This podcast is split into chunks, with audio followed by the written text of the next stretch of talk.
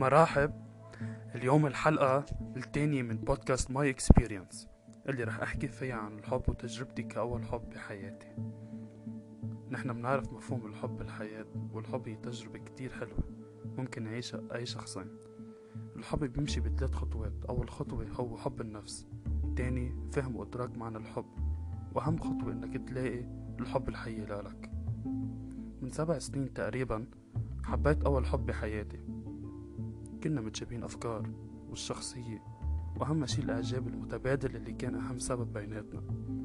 بعد علاقة دامت ثلاث سنين كل واحد راح بطريق وهالثلاث سنين مرقت بمراحل علمتني وإن شاء الله أقدر هالتجربة تكون نصيحة لكل شخص عم بيسمعني.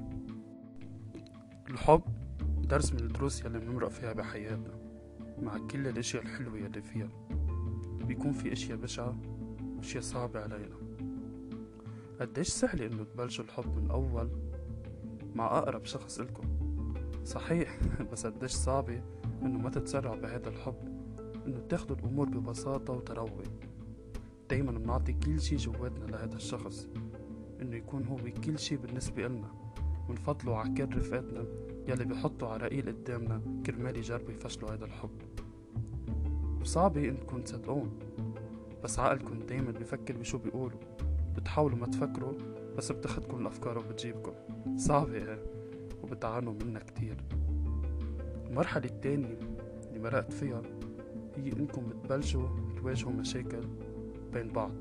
بتبلشوا تخسروا الأحاديث والثقة والموضوعية.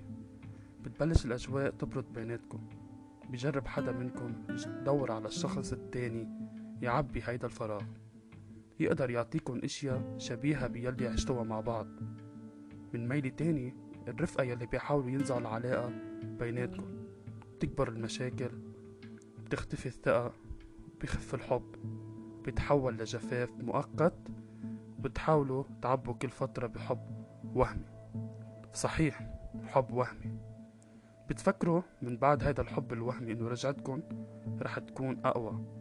بس الحقيقة هي إنه بتصير مشاكل أكتر وعلاقتكم أبعد أكتر وأكتر عن الحب. وبالمرحلة الثالثة والأخيرة هي الانفصال. جعل الأمور تاخد مجراها. بتصير الأمور كتير واضحة. ببطل في حكي وببطل في تواصل يومي. بس رح تحكوا من فترة للتاني. بصير في أحاديث وأخبار عن كل حدا منكم. هيدا يلي فات بعلاقة جدية وهيدا رجع وترك. وهيدا يلي كمل حياته وركز على أمور مهمة مثل الدراسة والحياة العملية. كتير قصص بتصير بس بضل حدا منكم عنده اهتمام ومعزة شخصية للتاني. بضل في عندكم خدمة فورية لهذا الشخص. هون بتعرفوا إنه كان في محبة من جوات القلب بدون ولا تأثير خارجي. وأنا بعيدا البودكاست رح لكم شغلة. دايما أعطوه كل شي من قلبكم لو شو ما كان. حب وظيفي عمل خيري. حيلا شي. بس ما تبدوا هالأمور على نفسكم لو شو ما كان السبب. وأكيد بنهاية هيدي البودكاست رح لكم إنه كتير قصص حب بتختلف عن التاني. كل قصة ما بتشبه غير ما بتشبه التاني. بس أنا رسالتي وصلت لكم.